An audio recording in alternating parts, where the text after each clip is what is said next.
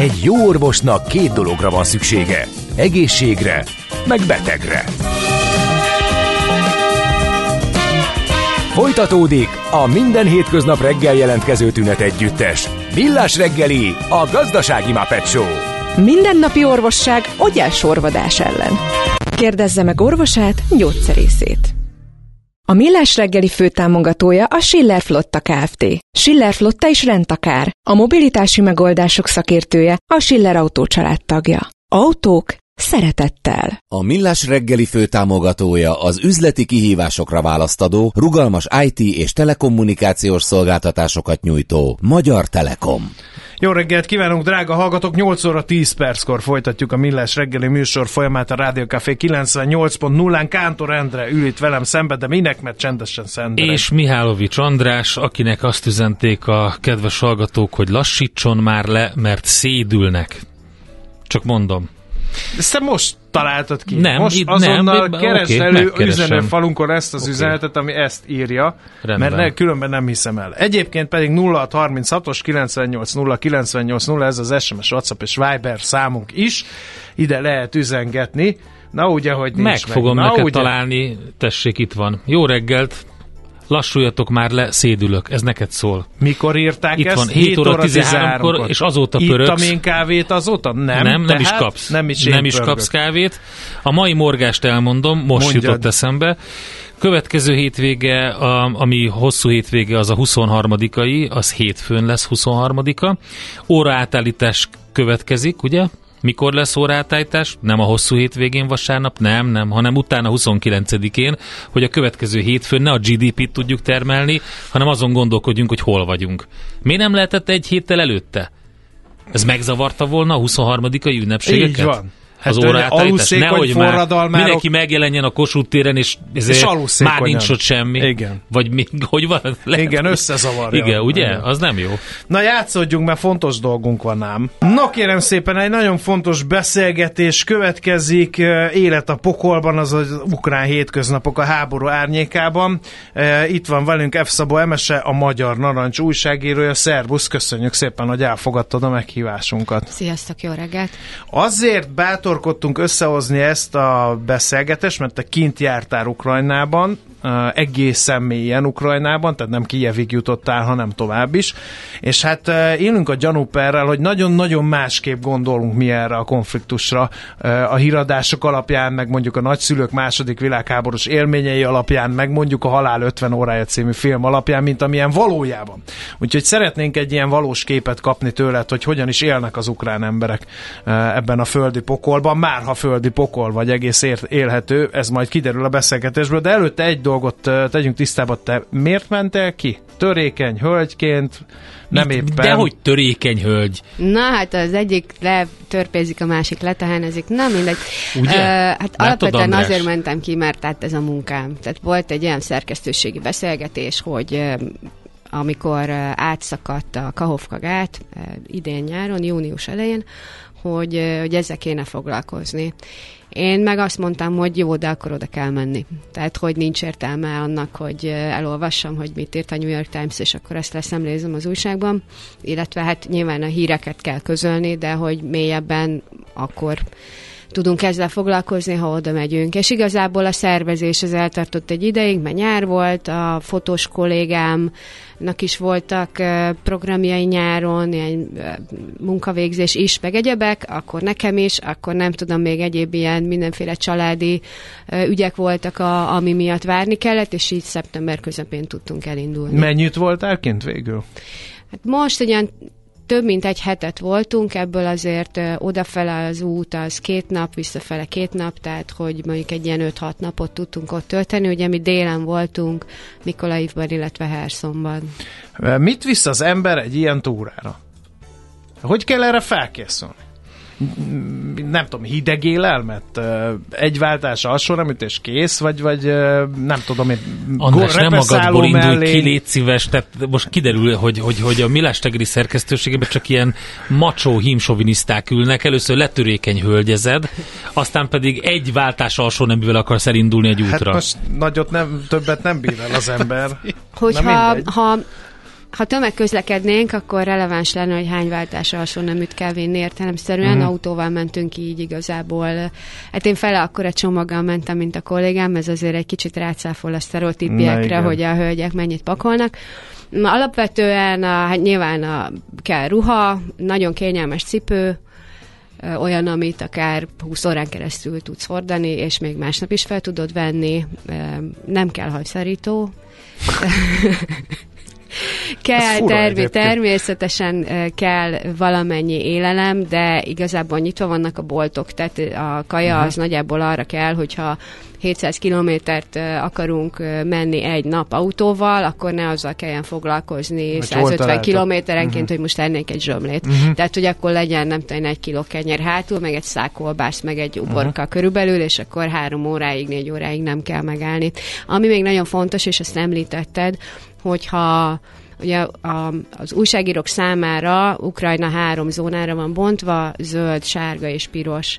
A zöld zónába bárki bemehet, a sárga és a, a sárga zónában viszont korlátozásokkal lehet belépni. Kell egyrészt egy ilyen speciális uh, újságírói regisztráció, amit a Védelmi Minisztérium állít ki egyénileg, tehát nincs, ott nincs izé, kivételezés, meg a nagykövetség nem tudja meggyorsítani, sőt állítólag a valamilyen bingizgetés indul, akkor szépen a sor végén végére rakják azt az embert, hogy a Jó, akkor majd, igen, igen, tehát hogy ez komolyan majd veszik. mi azt tudjuk, igen. Igen, és egyébként pedig szükséges a lövedékálló mellényes és isak. Tehát még ezt ha adnak, vagy ezt neked kell vinni? Vihetsz is, és egyébként ott megvan az infrastruktúra, Aha. az újságírókat segítik azzal, hogy bizonyos központokban, uh, Lvivben vagy akár Kijevben is át lehet venni, illetve hát, hogyha fixert fogad az újságíró, akkor ő is el tudja intézni, hogy legyen mellényes. Hogy állnak a magyarokhoz?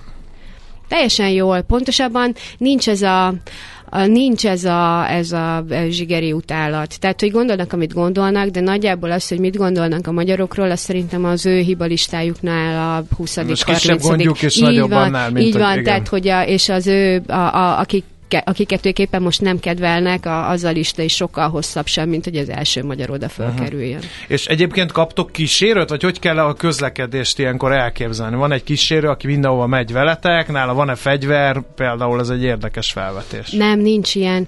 A, egészen Hersonig lehet menni ezzel a regisztrációval, vagy hát nyilván délen Hersonig, illetve ott a, a folyóparti településekig.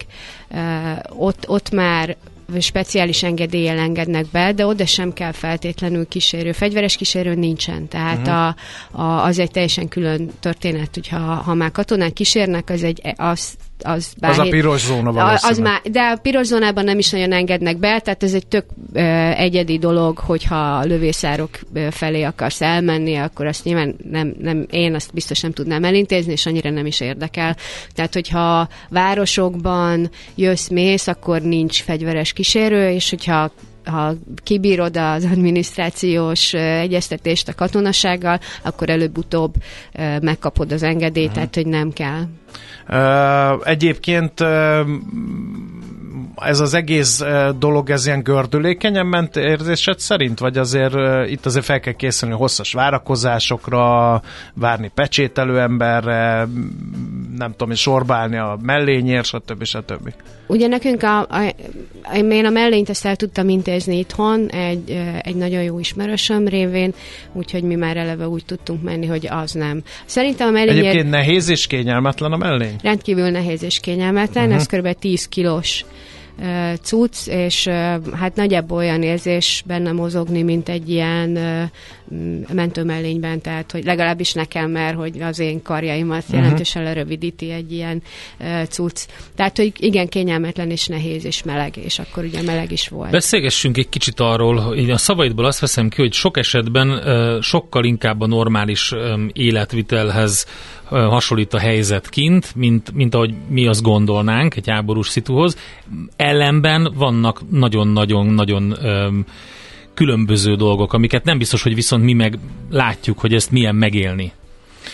Vegyük Tehát így, nyitva vannak a boltok, igen, lehet közlekedni. Vegyük így külön szerintem, hogy mi van, mert mondjuk Herson elég súlyos harcok dúltak ott Kijevben, az elején de most is ott ugye elég riadok. Vagy vegyünk először Kijevet. Ugye az a főváros. Azt is időnként támadják, de ugye közvetlen veszélynek nincs kitéve. Kijev úgy működik, mint egy normális európai nagyváros? Kiev teljes mértékben úgy működik, mint egy, mint egy normális nagyváros. Nyitva vannak az üzletek? Minden nyitva van. Hát annyi, hogy kiárási tilalom van éjféltől reggel ötig. Uh-huh.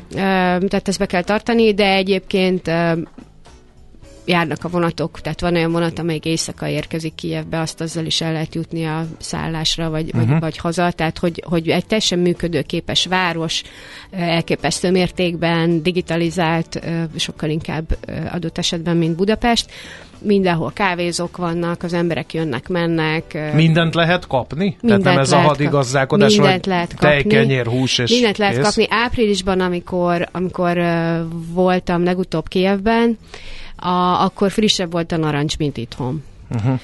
Tehát, hogy a tényleg mindent lehet kapni. Mi van a légiriadókkal? Mert azért az oroszok a hírekből lehet látni, hogy éppen most akkor hova mértek csapást, jön a, a repülő, robotrepülőgép, vagy az irányított rakéta. Ilyenkor van valami protokoll, amit mindenki ismer, és meg hát is elvileg teszi? van, aztán, hogy mit ö, kezdenek ezzel a protokollal, az egy másik dolog. Tehát ezt úgy kell elképzelni, hogy a Fekete-tengerről elindítják ezeket a drónokat, akkor nagyjából be lehet lőni, hogy, hogy ezek te potenciálisan hová mehetnek el. Ahova potenciálisan elmehetnek, oda kiadják a riadót.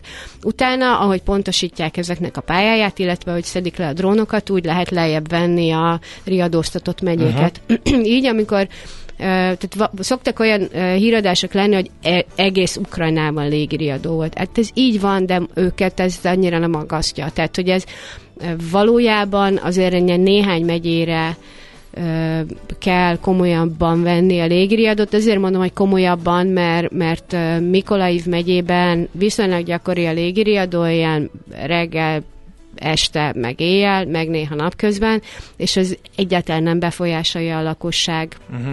Hogy néz ki egy ilyen régi riadó? Megszól a színér, és mindenki elkezd szaladgálni? Megszólal vagy? a sziréna, és az emberek ugyanúgy sétálgatnak tovább. Vannak óvóhelyek, ilyen Vannak jelek, hogy, mert ugye most a második világháborús film és uh, sztori élményből táplálkozva kérdezem ezeket, hogy vannak ilyen jelek, hogy akkor erre van a legközelebbi óvóhely, de nem veszik -e az emberek ezt komolyan? Tehát nem az az tűnnek igazság, el az utcáról? Ez az az igazság, hogy, hogyha belegondolsz, ez azért másfél éve tart. Ha kiszámolod statisztikailag, hogy mondjuk 6 óránként van egy légiriadó, átlagosan, vagy 5 óránként, nem tudod az életedet folyamatosan megszakítani, és 5 óránként lemenni uh-huh. az óvóhelyre, fél órára, egy órára, ki tudja mennyi időre, és aztán ott nem csinálsz semmit. Nem tudod a, a, az, az összes éjszakádat azzal tölteni, hogy hajnal háromkor lemész az óvóhelyre. Tehát, hogy nem, így nem lehet élni. Uh-huh. És egyébként, ha, ha meg azt gondolom, hát kiszámolgatták, vagy tapasztalati úton, hogy ezek közül, a riadók közül mi az, ami talál, és mondjuk hány épület van a városban, és statisztikailag mennyi esély van arra, hogy a mi házunkat találja el, akkor úgy gondolják, hogy, hogy inkább próbálnak normális életet élni. Uh-huh. Ez van... egy kicsit azért Herszonban más, mert, mert Herszont, illetve Herszon megyét azért napi szinten ö, több tucat támadás éri, és, és ott azért napi szinten van találat is a városban is, illetve hát a településeken is. Tehát ott azért, ha, ha ott valaki nagyon tesz a légiriadókra, meg az egyéb ö, hanghatásokra, mert ott azért olyan, olyan támadások is vannak, amelyek függetlenek a légiriadótól, illetve én nem értek hozzá, te értesz hozzá, de hogy ballisztikus rakétákat is bevetnek az oroszok, amit egyáltalán nem is lehet látni, csak amikor becsapódik, akkor, akkor jönnek rá, hogy, hogy ez megérkezett. Tehát, hogy ott azért egy kicsit másképp kell ezeket kezelni, de, de amikor ott beszélgettem az emberekkel, akkor én nem láttam, hogy az ideg rángatná az arcukat. Uh-huh. A emblematikus esemény, hogy még futóversenyt is rendeztek Kijevbe, ugye? Igen, igen. Maraton volt most októberben. Tehát, hogy ennyire hétköznapi az élet Kijevbe, hogy még tömegsport Ez fontos, ez a Ukraine maraton, ugye? Mert ez egy ilyen jótékonysági verseny. Így van, így van. Ugye ennek ez a ez az ukrán, nem tudom én, ilyen, ilyen nagy futóverseny szervező cég, illetve hát non-profit cég, és a, a vezetője egyébként katona, és be is vonult a, a most a, a stratégiai vezető, ő is volt a fronton, de most, most uh-huh. már egy ideje Kijevben van, tehát ők nagyon komolyan veszik azt, hogy a, a futóversenyeket azzal a célral szervezik meg, hogy a, a, a bevétel, illetve hát a profitnak a bizonyos részét, felét, háromnegyedét, az egészet valamilyen célra felajánlják. Ez, ez az esetek többségében valamilyen hadászati cél, tehát vagy egy, vagy egy autóra gyűjtenek, vagy, vagy valami egyéb eszközre uh-huh. berendezése, stb.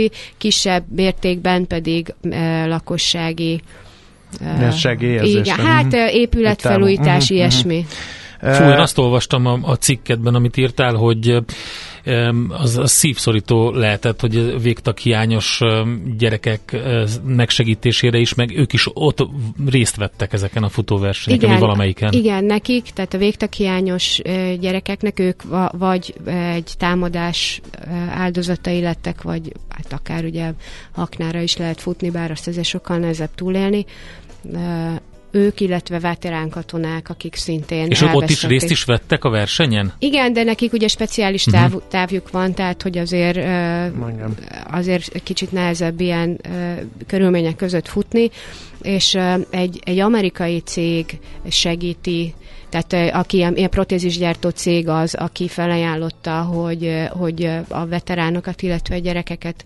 segíti és elkészíti számukra ezeket a végtagokat, hogy valamilyen szinten normális életet tudjanak uh-huh. élni. Akikkel találkoztál, hogyha, hogyha volt ilyen gyerekek, mit, mit láttál rajtuk, hogy ők hogy élik ezt meg? Mennyire, Látni ezt a háborús stresszt az mennyire, embereken. Igen, mennyire élik a hétköznapi normál életüket ők? Szerintem ezt hét, így, amikor találkozol emberekkel, egyáltalán nem látod. Még Herszonban uh-huh. sem láttam, Mikolaivban, végképp nem, hát Kievről, vagy, vagy a távoli városokról nem is beszélve tehát Mikolaiv 70 kilométerre van Hersontól, ami azért nincs messze, főleg, hogyha a Ukrajna területét nézzük, de már ott is sokkal halványabb a, a, a háborúnak a, a nem tudom milyen lehet halvány, lehet, hogy sokkal kevésbé látszik uh-huh. a, a, a mindennapokban, hogy háború van, néha az úton még látszanak ilyen becsapódásnyomok, vagy ott is vannak kilőtt házak, de a hétköznapi életben egyáltalán nem látszik. De aztán, hogy, hogy mi történik otthon a falak között, vagy mi fog történni öt év múlva, tíz év múlva. Vagy hogy mire van szükségük, ugye milyen Így segítségre van. lelkileg. Így van, elsősorban nem,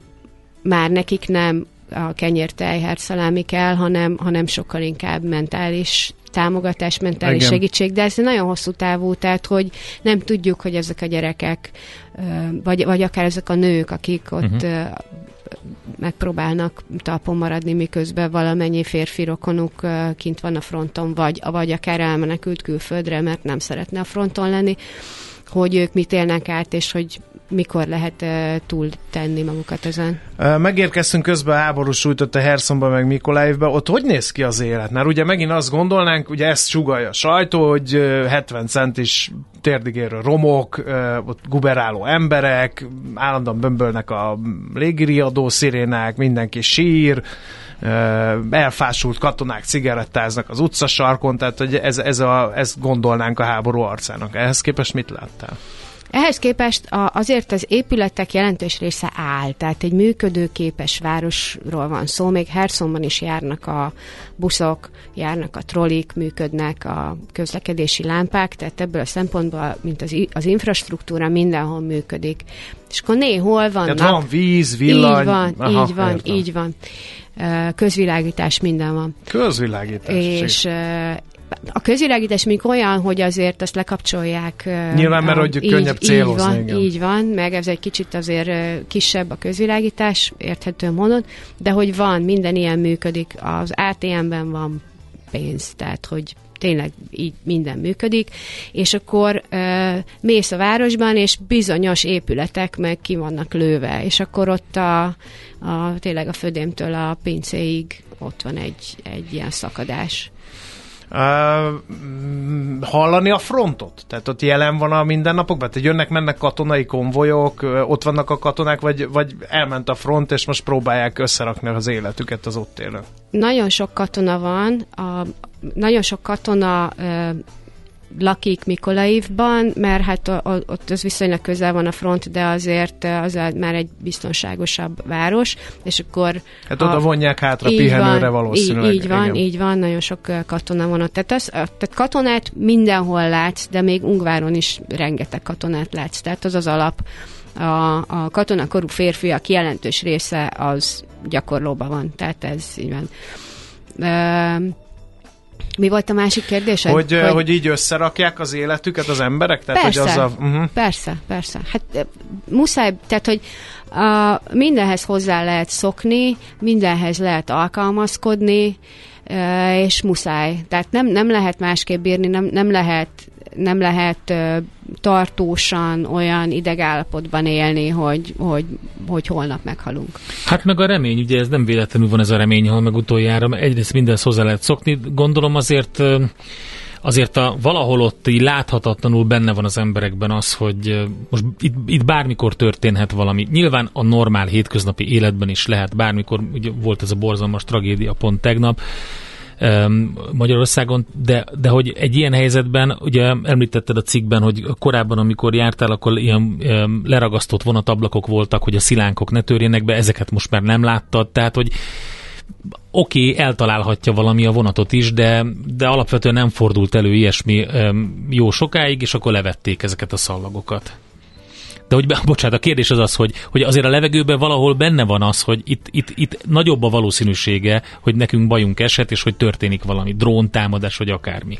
Igen, egyrészt ez, meg hát, meg hát az van azért benne a, nem a levegőben, hanem a minden, mindennapokban, hogy, hogy emberek halnak meg azért, uh-huh. hogy mi legalább így tudjunk élni. És az, hogy, hogy ott mégiscsak van egy cél, amit, amit el kell érni, fel kell szabadítani a pillanatnyilag elfoglalt területeket. Hát ott azt el sem, ezt el sem lehet képzelni, hogy milyen lehet az élet a megszállt területen.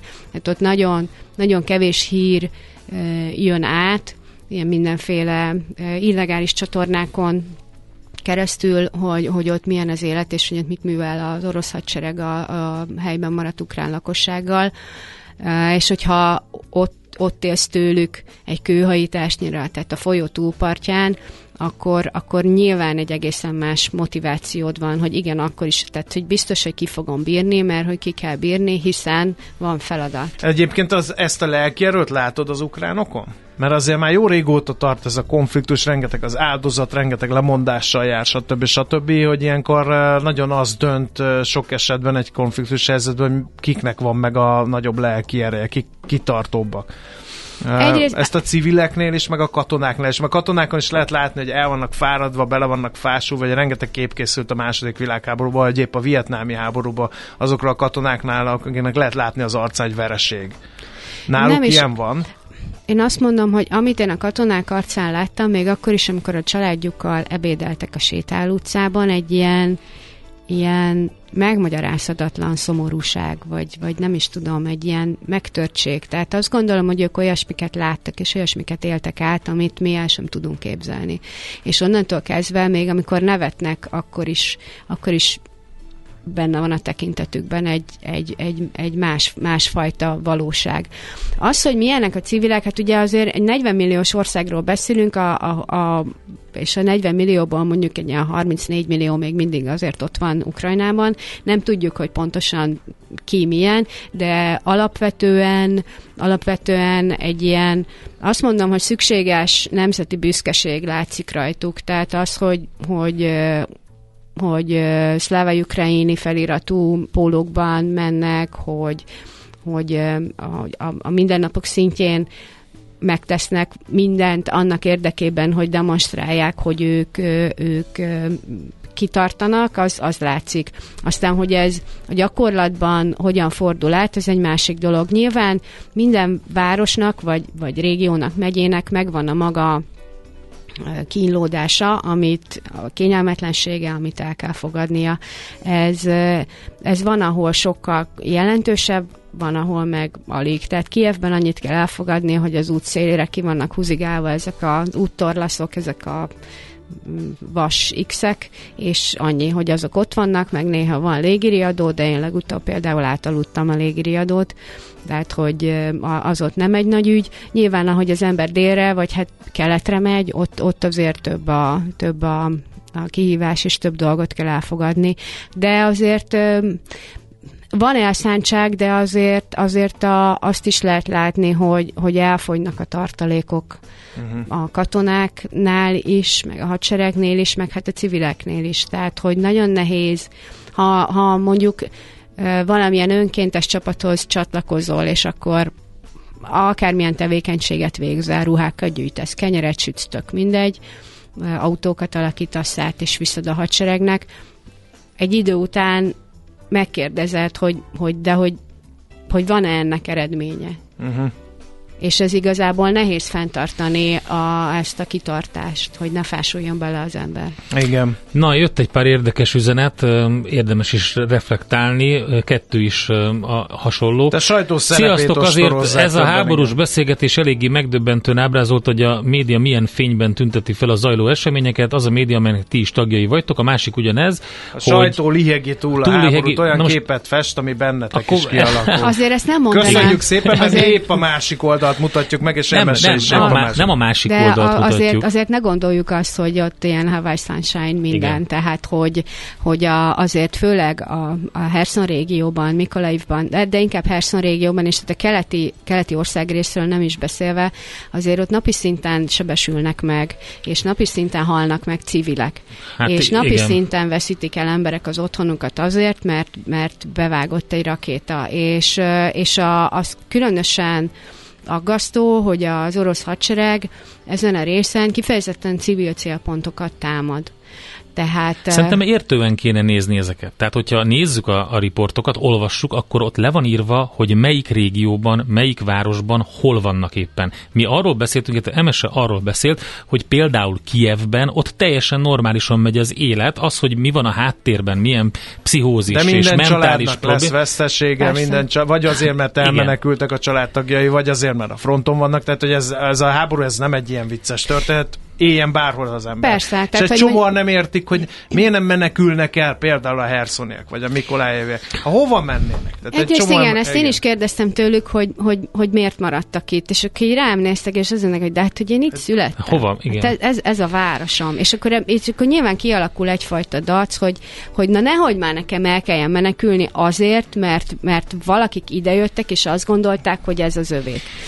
Ah, Szerintem azért... Itt tehát... a következő. Miért akarjátok elbagatelizálni a háborút pont a mi országunkban, ahol amúgy is hidegen hagy mindenkit? Nem akarjuk. Arról beszélünk, amit ott látott. Emesebb, arról beszélgetünk, és megpróbálja objektíven leírni a helyzetet. Tehát ezt érteni kell a Azért mondatokat. Nyíl, és ráadásul ugye mit csinál a médiának? Egy része meg kell mutatni azt, amit egyébként mondjuk az MSS sem látott, és nyilván az embereknek ez marad benne, hogy szörnyűség van, vérzivatar van, halottak vannak. Egy-kettő propaganda. Tehát azért fenn kell tartani a nyugati közvelemény támogatását, szimpátiáját az ukránokkal, és hogyha fagyizgató embereket mutatnak odaszába, akkor nem biztos, hogy ez hosszú távon fenntartható. Tehát meg valami a, ilyesmi. Meg, abban meg a másik, am, ami mondjuk a, a, már a halál 50 órájánál, meg a többi háborús filmnél tartunk, a, akkor, akkor a, tehát hogy ez nem úgy néz ki, hogy, hogy minden 5 perc alatt történik. Tehát, hogy, hogy tehát ez ezek... nem, egy, nem egy uh, mozifilm, meg nem egy Így háborús van. számítógépes játék, Így hogy van. egy nap tehát, alatt tehát elérsz nap, napjá, napjában, mondjuk, napjában van mondjuk 30 támadás, a 30 támadás alatt kilőnek, nem tudom én, 100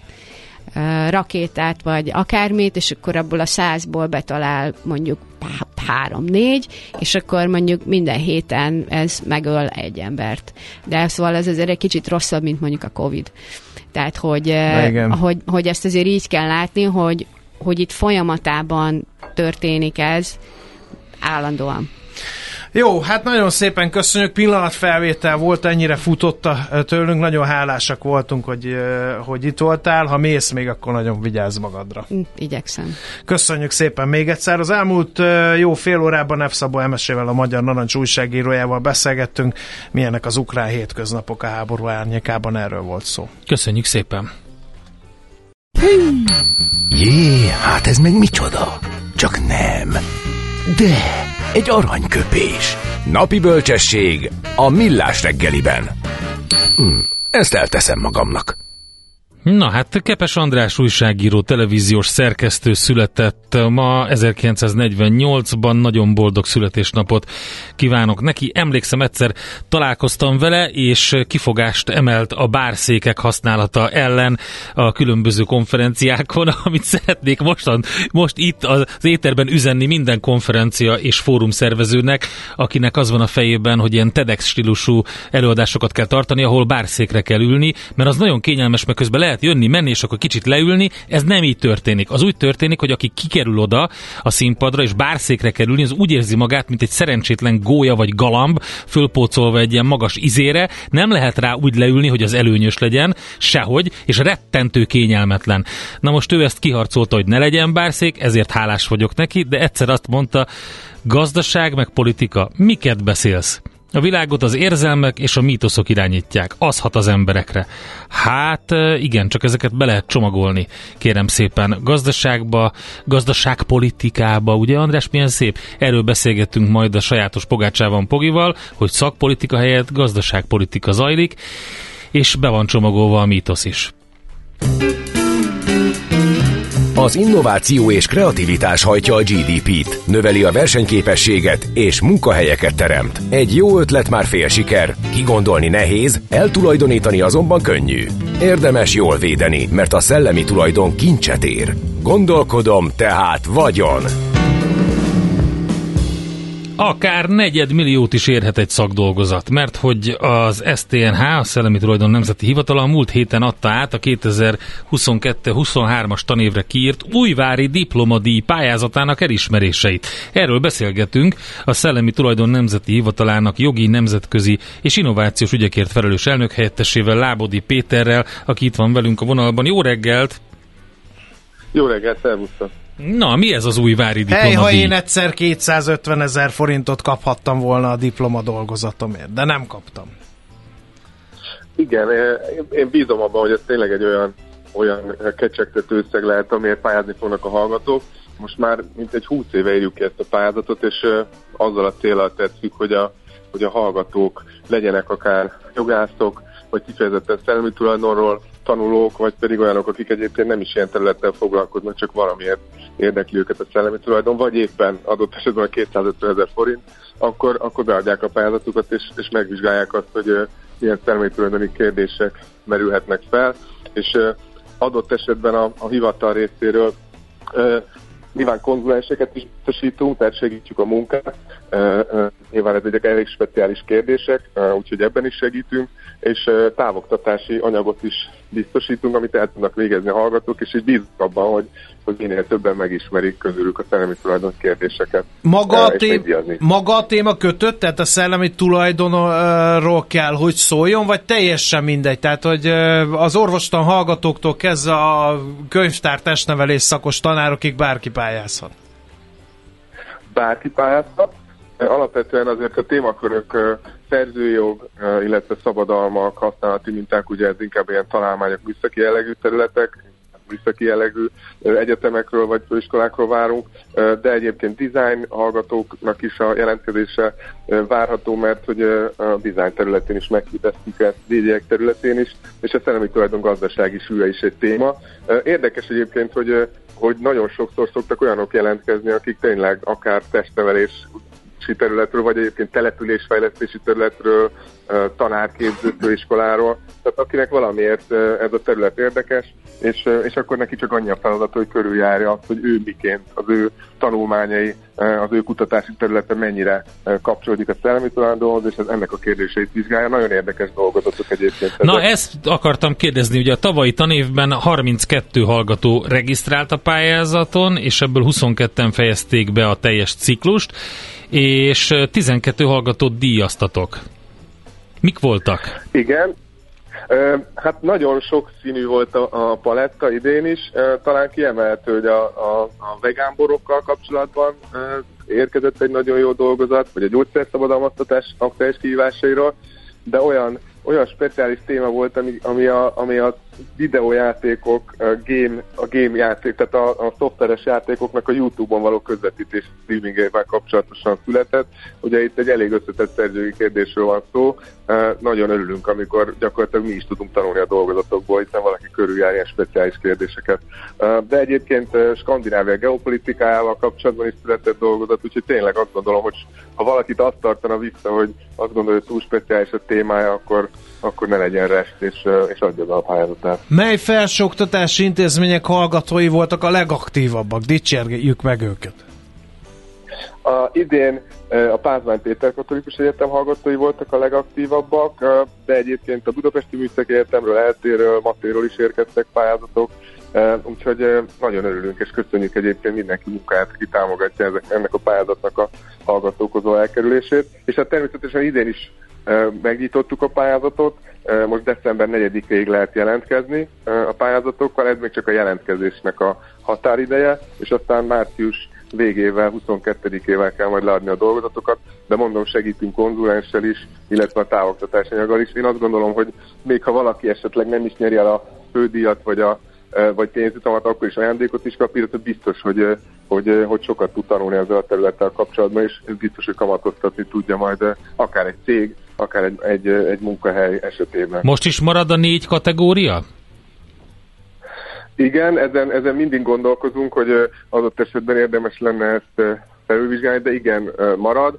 Ami egyébként felmerülhet, hogy, hogy adott esetben pont a kifejezetten szellemi tulajdoni témájú dolgozatok, amikor az egész ezzel a kérdéskörrel foglalkozik, azokat esetleg külön díjazzuk a, az egyébként, a, a, mint mondtam, a saját területnek a szellemi tulajdoni kérdéseit vizsgáló, rövidebb, ugyanakkor ilyen, ilyen szempont speciálisabb dolgozatoktól, de, de idén még nem változtattunk, úgyhogy meglátjuk a mostani eredményeket is. Jó, lehet, nagyon klassz, tehát akkor lehet jelentkezni, érdeklődni, akár ö, ö, tájékozódni konzulenssel is, az stnh.gov.hu oldalon lehet elérni a pályázatról további információkat, érdemes tehát jelentkezni. Köszönjük szépen, izgalmas lesz ez is. Én is nagyon köszönöm, várjuk a pályázatokat. Szép napot! Szép napot, szervusz! Lábodi Péterrel beszélgettünk a Szellemi Tulajdon Nemzeti Hivatalának jogi nemzetközi és innovációs ügyekért felelős elnök helyettesével az újvári diplomadíjakról.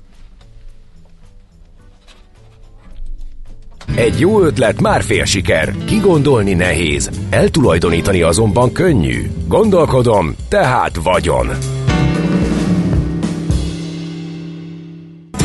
Nem tudod, hogy az információ özönben mi a fontos, mi a piacmozgató? Gyors jelentések, gazdasági mutatók, események? Csatlakozz piaci hotspotunkhoz, ahol friss és releváns információ vár. Jelszó Profit. Nagy P-vel. Aki pedig segít nekünk eligazodni ezekben az információkban, Kababik József az Erste befektetési ZRT üzletkötője. Szevasz, jó reggelt! Sziasztok, szép reggelt mindenkinek! Milyen papucsban vagy? Hát home office-ban vagyok, és tényleg papucsban vagyok. Oké, okay, okay, csak azért kérdezem, mert ugye az utóbbi évek egyik legizgalmasabb IPO-ja jön a Birkenstock. Ugye a divat papucs, amitnek a Barbie film felvitte az ázsióját nagyon, de hát mindenki most már Birkenstockban van, pedig már elég régóta a piacon vannak, 60-as a születésnap éppen. Hát ez egy nagyon szép kor, pláne papucsban. A... Igen, szóval New Yorkba fogják majd bevezetni. Figyelitek, hogy mi van a Birkenstockkal? A, konkrétan ezt nem. Mert Látod, mély vízbe dobtalak, bocsánat. Tudom, Reggel hallgattam, tudom, csak nem, a... Nem, nem, nem gond. A, a külső hangulat az fontos, hogy milyen, milyen körülmények között vezetik őt be egyébként. Lehet ez jó történetben, nem tűnik nagyon-nagyon ilyen, ilyen innovatívnak, de mindenképpen ugye érdekes lesz. Mert ugye most a hangulat meg jó, ugye péntekről láthatunk egy felpattanást, pénteken és hétfőn is nem lehetett nem észrevenni. Ugye két-három oka is volt. Egynek, egyrészt technikai szinten volt a, az S&P 500 mat közelített a 200 napos átlaghoz. Másrészt az amerikai hozamok a 10 éves kicsit elkezdett lefelé menni a csúcsról, még így is nagyon magas, és harmadrészt is ez megbefolyásolják leginkább a tőzsdét, hogy a monetáris döntéshozók nyilatkoznak, nyilatkozgatnak. Itt ugye két Fed bankár is mondta, hogy nem nagyon kell már kamatot emelni, mert hogy ezek a magas hozamok úgy is elintézik, vagy elvégzik a dolgokat, szóról szól, hogy ezt használták, elintézik majd a gazdaság, nem kell több kamatot emelni, és ennek, ennek örült a piac, mert nem is nagyon árazzák novemberre, vagy csak nagyon kis eséllyel. És egyébként meg valószínűleg igazuk van. Szerintem az LKB most sokkal jobban kommunikál, ő ugye megállította a kamatemelést, és ugye ez a legfrissebb, hogy ma az osztrák LKB tag, ő mondta, hogy oké, okay, megállítottuk a kamatemelést, de amint bármilyen inflációs sok jön, akkor egyből lépni kell egy vagy két kamatemelést, és fölfelé, szerintem ez jó kommunikáció, de hogyha egyébként meg a, a többi hírt megnézzük, azért ez a hozamemelkedés, ez, ez, ez eléggé fontos dolog, LKB arról lehet hallani, hogy meg akarják emelni az 1%-os kötelező tartalék riátát 2%-ra, ugye 2011 előtt volt ez. Ez ugye csökkenti a hitelezés egy picit, ráadásul ők nem fizetnek kamatot erre, tehát ez a bankoknak nem olyan jó. Még fontosabb hír, hogy ez az LKB most meg arról beszél, hogy sőt, vizsgálja a bankok ingatlan, főleg a kereskedelmi ingatlanok értékelési gyakorlatát, ugye annak érdekében, hogy a bankok megfelelő értéken tartják-e nyilván az ingatlan hitelek értékét. Ez szerintem talán a legfontosabb hír. Kevesebb az ügylet, nehezebb nyomon követni ezeknek az ingatlanoknak az esését. Ugye Németországban például volt egy 10%-os ingatlan ár csökkenés, ugye Svédország sem ott ugye a legnagyobb nyugdíjalap, bukott az, aki azon a kis amerikai bankon, ami márciusban csődölt, sőt a saját ingatlan fejlesztő, ilyen svéd ingatlan fejlesztő sincs túl jó helyzetben, és csomó ilyen papírjuk van. Tehát az ingatlan piacról, főleg a kereskedelmi ingatlan piacról még fogunk sokat hallani. És ha már nagyjából itt járunk, akkor Kína Country Garden bejelentett, hogy nem nagyon tudja majd ő törleszteni a, a hiteleit. Esett is vagy 8%-ot, egyébként is még persze van hova esnie, de már de már lassan közelítünk a nullához, ugye, és ez is szintén ugye ingatlan ingatlan piaci hír. Úgyhogy, és még egy dolog, arról beszélnek, hogy a Bank of America, megnézitek a csártyát, ilyen éves mélyponton volt, onnan át. Hát de szépen indul, megy fölfele. Most ugye volt igen, neki hát is egy rossz napja, megy. amikor mindenki megijedt a a háború, a közel-keleti háború miatt, de aztán utána ugye vissza is korrigálta ezt a 2% körüli mínuszt. E, igen, e, ott viszont azon vitatkoznak, hogy, e, hogy ő nagyon sok hosszú kötvényt vett, és hogy a hosszú kötvényeken e, körülbelül most már ilyen 100 milliárd dollár nem realizált vesztesége van, 100 milliárd dollár. E, ezért mondom, hogy a, a, a hosszú hozamok emelkedése az, az majd hoz ilyen, ilyen, ilyen, ilyen, ilyen, ilyen érdekes uh, dolgokat. Uh, uh, egyébként kicsit pattant az árfolyama tegnap a, a jó hangulatban. Vártnál jobban teljesített a Pepsi a harmadik negyedévben, uh, 23,45 milliárd dollár bevételt termelt, ez éves szinte 6,7%-os növekedés, kicsit fölülmúlta a várakozást. Igazándiból jól teljesített. A sztrájkok kiterjednek most már az amerikai ugye az autógyártóknál, a sztrájkok most már tartanak vagy két hete, most már a kanadai autóipari dolgozókat tömörítő szakszervezet is sztrájkot hirdetett. HP kiadott egy előrejelzés, lett Packard, nem volt benne semmi komoly nagy változás, tehát nagyjából egybevág azzal, amit az elemzők vártak, csak gondoltam, megemlítem.